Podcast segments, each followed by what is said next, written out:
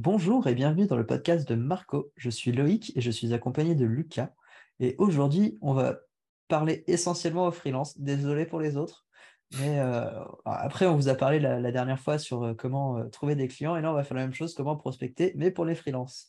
Parce qu'il y a quand même des différences par rapport à, ce qu'on peut faire entre les autres prestations de services ou ventes de produits, contrairement au freelancing. Euh, il y a quand même des choses qui reviennent, notamment comme la, création de contenu. Euh, sauf que là, vu qu'on n'a pas énormément de temps et qu'on doit partager son temps entre la prospection avec euh, faire la mission pour le client, c'est pas ce qui va nous prendre. Enfin, il faut quelque chose qui nous prenne pas énormément de temps. Et je pense que contrairement aux autres créations de contenu, comme on a dit dans le précédent podcast, là, le plus intéressant, c'est de se concentrer sur une seule plateforme et de vraiment très spécifique. Je ne sais pas si tu es d'accord, Lucas. Oui, bah, bah ouais, création de contenu. Euh, façon d'en parler, nous, c'est vrai qu'on est un peu partisans de, ça. Mais c'est vrai qu'en tant que freelance, euh, du coup, nous, on a parlé de plusieurs, euh, plusieurs réseaux, plusieurs moyens.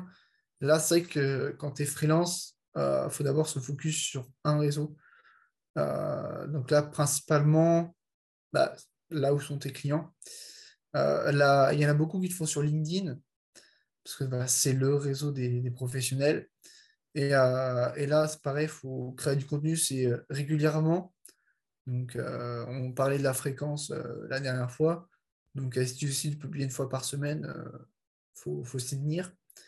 Et, ouais, se focaliser sur un réseau, notamment parce que ça prend du temps de créer du contenu. Et quand tu es freelance, tu ne peux pas te permettre non plus de perdre trop de temps sur, sur ça.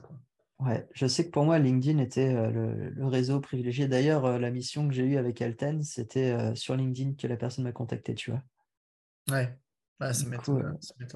je pense que si vous vous adressez, si vous vous adressez aux entreprises, c'est vraiment le meilleur moyen. Après, c'est vrai que si vous êtes jardinier, là, c'est peut-être pas le meilleur endroit pour, pour faire de la prospection. Je pense Facebook est peut-être plus intéressant que LinkedIn dans ce cas-là. Mmh. Ouais, dans les groupes Facebook, ouais, ça peut, ça peut être mieux, ouais. Ouais. Euh, après, toi, est-ce que tu vois, du coup, la création de contenu, on a parlé un peu la dernière fois, on va peut-être pas. Ouais, on n'est pas obligé d'en reparler énormément, ouais. Et toi, du coup, euh, tu, vois, parce que toi, enfin, voilà, les gens le savent maintenant, tu as été freelance, donc toi, euh, enfin, quels autres moyens tu, vois, du coup? Bah, Forcément, le, bouche à oreille, ce qui m'a aussi beaucoup aidé. Hein, parce que bah, le, le, premier client était sur les réseaux sociaux, mais après, il m'en a amené d'autres qui font que le bouche à oreille est quelque chose qui a été euh, hyper important euh, pour, euh, pour se développer. Enfin, mmh. pour se développer, même si j'ai un peu arrêté le freelancing là pour me consacrer à Marco, mais, mais c'est vrai que ouais, ça m'a vraiment apporté d'autres clients et c'était plutôt, plutôt intéressant. Et je vois la, force du bouche à oreille parce qu'il y a une personne qui te contacte, elle va, elle va t'envoyer vers une autre personne et en fait, bah, si les gens sont satisfaits, toutes les personnes qui t'ont contacté vont pouvoir te, enfin, te, conseiller à d'autres personnes. Et ça, c'est vraiment très, très fort. Oui, après, ouais, tu fais bien de le préciser. Il faut aussi que les gens soient satisfaits de ton travail. Oui, oui, complètement. Oui. Le ça marche que, de, que dans ce sens-là, parce que s'ils sont insatisfaits, ça peut aussi aller vite euh, dans l'autre sens. Donc après, ah vous êtes freelance et votre mission, c'est de délivrer euh, au mieux votre client. C'est vrai. Donc ouais, le bouche à oreille pour toi, je sais que c'est un truc euh, dont tu, parles beaucoup et que ça a beaucoup marché pour toi. Ouais, et d'ailleurs, dans le bouche à oreille, il y a une chose qu'il ne faut pas oublier. Moi, je sais que j'ai gardé de, bons contacts avec d'autres personnes qui sont freelance. Et euh, il y avait une personne qui aurait bien voulu continuer à travailler avec moi. Et je pense que si elle a un projet ou un truc genre, elle me contactera sur ça. Et ça, je pense que ça peut être une force. Et de même, moi, j'ai travaillé avec euh, une graphiste que j'ai recommandé à un de mes clients euh, et donc, enfin, ouais, ça peut aussi euh, être intéressant d'avoir du bouche-oreille et de faire des partenariats avec d'autres personnes qui sont aussi en freelance. Ah oui, oui, des partenariats, oui. Donc, ouais, c'est ce qui t'a aussi, toi. Euh, on peut un peu expliquer aussi le concept de partenariat. par exemple, du coup, c'est trouver un freelance qui a une compétence un peu complémentaire à la vôtre, dans la même thématique si possible. et donc, voilà, Évidemment, il faut être, euh, faut être certain que l'autre freelance euh, fasse du bon travail et délivre bien ses clients. Parce qu'après, vous, c'est votre réputation qui est en jeu. Et donc, le but, ça va être de, par exemple, Loïc qui est développeur. euh, il va développer par exemple un site pour un client. Et si ce client-là, par exemple, notamment quand tu as un site, tu veux faire du référencement, donc tu as besoin d'un rédacteur SEO, bah, Loïc, voilà, un rédacteur SEO pourrait contacter Loïc et lui dire bah, si jamais un client a besoin d'un rédacteur web, n'hésite pas à me, recommander. Quoi. Donc ça, c'est le principe du partenariat où c'est gagnant-gagnant, où chacun va apporter des, clients à l'autre. Donc, donc ouais, ça aussi, c'est un bon, ça peut être une bonne méthode à utiliser bah, avec parcimonie, j'ai envie de dire. Donc, euh, bien choisir son partenaire. Euh, parce qu'après, comme j'ai dit, c'est votre euh, réputation aussi qui est en jeu. Si vous recommandez quelqu'un qui fait mal le boulot derrière vous, c'est pas top pour vous. Donc, mais ça peut être une bonne, une bonne solution qui enfin, qui je sais pas si elle est trop utilisée dans. Enfin, toi, Loïc, je sais pas si tu en as déjà vu un peu de, ça. Bah, alors, sur, vraiment le travailler ensemble, si j'ai vu une fois, mais c'était pas du freelancing, c'était vraiment une entreprise euh, dans le, ce qu'on appelle les méthodes agiles dans le développement. Euh, en gros, ils travaillaient euh, avec un client qui voulait créer un enfin, développer un, logiciel et se mettre aux méthodes agiles en même temps. Ce qu'ils ont fait, c'est qu'ils ont cherché à faire un partenariat avec quelqu'un qui faisait déjà du développement, avec qui ils avaient déjà travaillé. Et en gros, ils ont proposé le pack, euh, enfin, du coup, le, pack euh, apprendre les méthodes agiles tout en développant le, projet. Ok. Et ce qui fait que bah, les deux, c'était un vrai partenariat de ce côté-là. Ok, ça marche. Euh, est-ce que tu vois d'autres méthodes? Alors, moi, je verrais une autre chose qui est assez intéressante, c'est de, de, faire un portfolio avec un, enfin, en gros, un site web avec un portfolio. Euh, alors, je sais que c'est très utilisé par les développeurs, mais aussi par les graphistes. Euh, hmm. Parce que du coup, ça permet de montrer ce que l'on a développé et du coup d'avoir vraiment une preuve derrière et que le, client ait confiance euh, en tes produits. D'accord, donc c'est un peu avoir un, site vitrine. Ouais, c'est vraiment faire un site vitrine qui, peut être très intéressant, bah, vraiment pour montrer tes, réalisations. Quoi. Hmm. Ouais, donc après, si vitrine, euh, enfin, c'est-à-dire, tu prends un site WordPress, tu prends, tu prends quoi du coup dans ce cas-là? Ouais, ouais, ouais. Alors moi, je l'ai développé, étant développeur, je l'ai développé moi-même, mais en général, ouais, tu prends un site WordPress. Euh, d'ailleurs, je pense que ça s'applique même, euh, alors on a déjà parlé des, copywriters, mais je pense que ça s'applique à eux aussi qui peuvent mettre leur texte. Mm. les, Et après, pour les. Par exemple, il y a tous les assistants aussi euh, administratifs, hein, toutes les personnes avec qui on va déléguer l'administration ou les petites tâches, ils peuvent aussi avoir un site vitrine avec les personnes avec qui ils ont travaillé. Euh, et ce qui est intéressant aussi à mettre sur ce portfolio, c'est vraiment le, le, lien vers le contact d'une personne avec qui tu as travaillé, qu'on puisse contacter, demander si ça s'est bien passé, comment vous avez travaillé. Et, euh, si cette personne est d'accord, évidemment. Ouais, c'est ça. Si elle est d'accord, et en fait, ça permet aussi euh, aux futurs clients de savoir euh, si la personne était contente et ça va la rassurer de, savoir qu'il y a des gens qui étaient contents de ton travail. Quoi. Ouais, bah du coup, ouais, ça aurait un peu avoir un avis client au final. Ouais, c'est ça, c'est un peu ça, ouais. Donc, euh, bah, on en a parlé déjà la, dernière fois de récolter des avis clients, c'est vrai que c'est assez important, notamment après si vous avez un site vitrine, avoir des avis clients, ça toujours faire preuve prof social, c'est toujours, toujours intéressant. Ouais, exactement. Euh, je, vois une autre solution aussi. Euh, on en a déjà un petit peu parlé euh, dans l'autre dans l'autre podcast, mais c'est le, call mailing, aussi, hein, de, pouvoir mm. envoyer des mails avec une liste email ou quoi que ce soit, mais vraiment pouvoir envoyer des mails pour essayer de convaincre une personne de travailler avec ou lui proposer ses services. C'est vrai qu'on l'avait déjà évoqué, donc je pense pas on ne va pas trop redétailler, mais le principe, c'est de bien cibler pareil. Euh. Ouais, mais après, pour moi, c'est un peu plus difficile parce que là, en tant que freelance, c'est plus compliqué de savoir si la personne a vraiment besoin de tes services. Du coup, c'est peut-être euh, la chose mmh. que je mettrai en dernière solution. Parce qu'en gros, moi, si euh, je vois quasiment toutes les, enfin, en tant que développeur, toutes les entreprises sont sur Internet. Enfin, quasiment. Et en quoi. déjà un site. C'est ça. En quoi mes services vont les intéresser? Tu vois, mm. elles ont déjà un site, pourquoi euh, je les intéresserais plus que? Après, c'est là où ça peut être plus compliqué en fait pour un freelance. Ça peut être plus compliqué après, ça dépend dans, dans quel type d'activité tu es. Par exemple, si tu es community manager, tu vois les posts C'est de l'entreprise, tu peux dire, bah, regardez, euh, moi, je, peux euh, faire de meilleurs postes. Et là, tu peux, dans ce cas, proposer aussi des exemples de postes. Donc là, évidemment, tu délivres de la valeur euh, gratuitement. Et tu dis, bah voilà, si ça peut vous intéresser ou autre, regardez-moi quel type de poste je peux faire. Et ça peut vous intéresser, on peut collaborer ensemble. Euh, je vois par exemple, pareil, euh, ceux qui sont spécialisés dans des séquences mail de e-commerce. Ouais. Un truc tout con à faire, tu t'inscris sur la newsletter d'un e-commerce et tu regardes les mails qu'il envoie. Et la plupart du temps, des fois, ils n'envoient pas de mail. Et là, tu leur dis, tu vas les voir, tu dis, bah, moi, je, voilà, je peux, avec une séquence mail, je peux vous faire euh, décupler votre chiffre d'affaires euh, par Hmm. 3. Enfin, voilà quoi. Et euh, après, voilà, ça dépend évidemment du domaine t'es, mais il y a toujours un moyen d'être un peu, on va dire, créatif. Et il ne faut pas oublier, quand tu fais ça, c'est apporter de la valeur que toi, tu peux leur apporter. Ouais. Pour bien qu'ils se rendent compte aussi de, de ce qu'ils peuvent avoir en, en plus. Je, je vois ce que tu veux dire. ouais. Après, je vois, euh, j'ai, non, t'as peut-être d'autres so- solutions, toi? Bah, il y en a une qui me vient en tête, mais parce que toi, tu en avais déjà parlé, c'est le portage euh, salarial. Alors, c'est pas un portage pas le salarial, portage, c'est c'était le portage euh, par une agence se faire porter une par agence, une pardon. agence. Ouais. Euh, Ouais, en fait, euh, ouais, oui, parce que c'est, enfin, moi, ça m'a beaucoup aidé. Je sais que ça s'applique aussi pour les graphistes.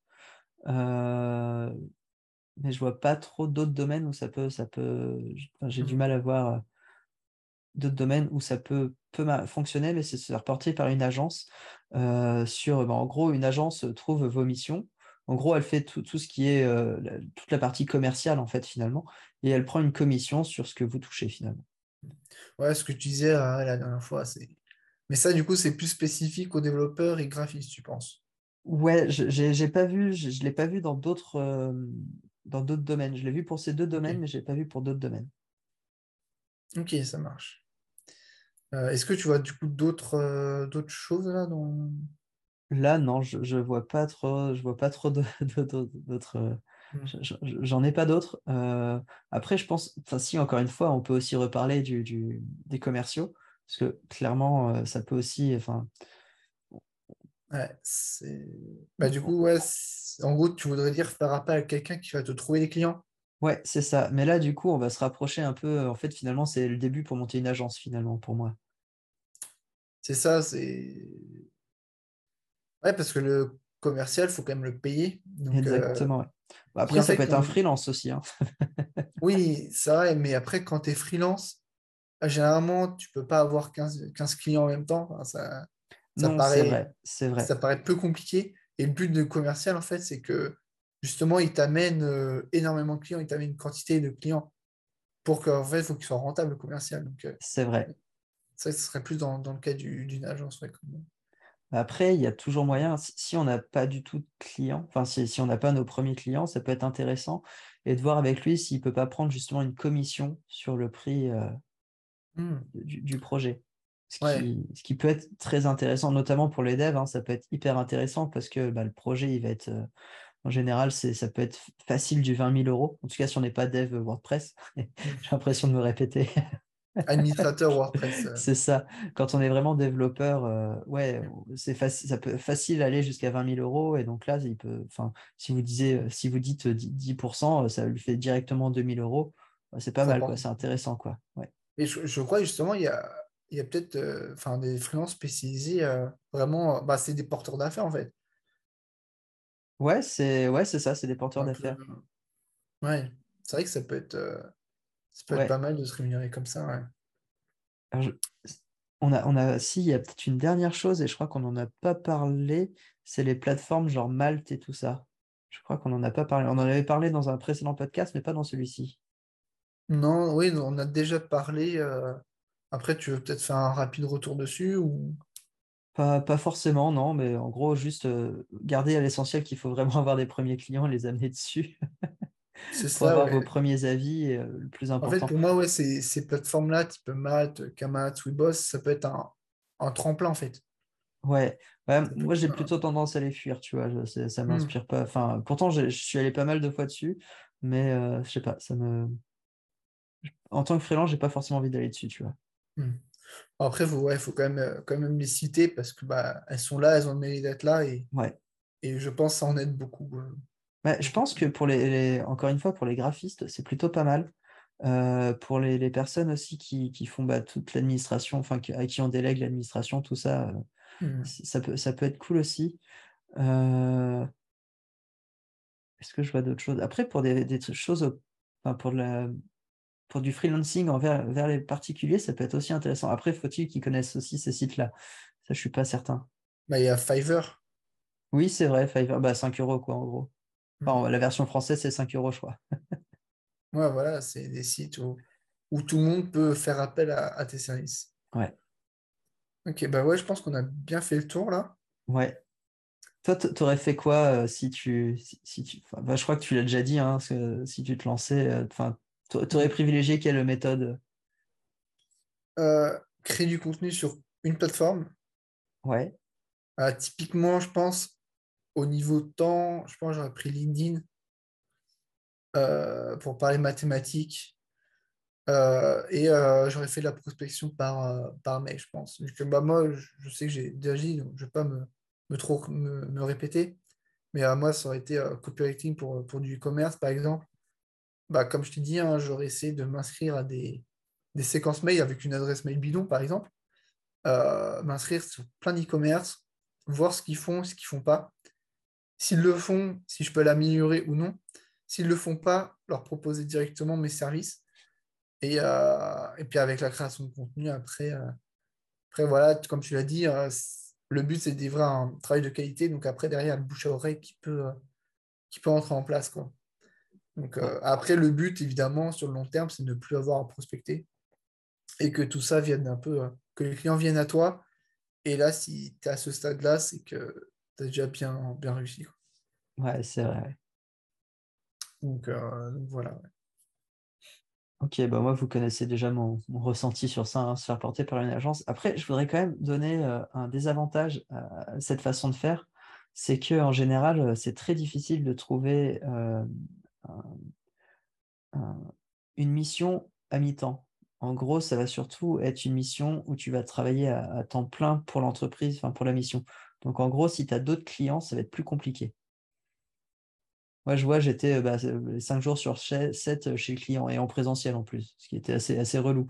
Mais je trouve que pour, enfin, du moins, s'il y a besoin de, travailler, enfin, ça apporte quand même pas mal. Enfin, c'est quand même bien de se dire j'ai un revenu récurrent grâce à, cette partie-là. Quoi. Oui, parce que c'est un peu, quand tu es freelance, le fait d'avoir un revenu récurrent, c'est un peu. Enfin, c'est un peu une denrée rare, on va dire. C'est ça. Après, après c'est vrai que du coup, c'est je suis quand même un peu partagé parce que du coup, j'ai eu l'impression de retrouver un peu ce, principe du CDI en fait dedans. Oui, parce que tu as fait une mission par exemple sur 3-6 mois. C'est ça. Euh, et euh, tu étais 5 jours en présentiel, donc oui, au final. Ouais, bah moi j'étais 5 jours en présentiel, mais des fois ça peut arriver d'être 2 jours en présentiel. Dans ce cas-là, c'est bien parce qu'il reste 3 jours où vous pouvez quand même faire d'autres choses. Après, euh, soyez efficace, quoi. parce que sinon, si le client se rend compte que vous n'avez pas travaillé pour lui pendant ces 3 jours, ça peut être compliqué. Hmm. Ok, ouais, donc ça c'est. Ok, bah ouais, je pense qu'on a bien, bien fait le tour là. Ouais, bah, je pense qu'on peut, on peut arrêter le podcast euh, hmm. sur ça. Euh, j'espère que vous avez euh, appris des choses, même si c'est quand même assez redondant avec ce qu'on a dit sur le précédent podcast. Mais bon, c'est quand même bien. Après, c'est bien aussi de répéter les choses, hein, ça permet de bien les ancrer, donc c'est plutôt, plutôt cool. Bah, je vous invite à noter le podcast et à commenter sur les plateformes où vous l'écoutez ou regarder le podcast, notamment YouTube. Hein. Et euh, il ne nous reste plus qu'à vous dire à bientôt dans notre podcast. À bientôt.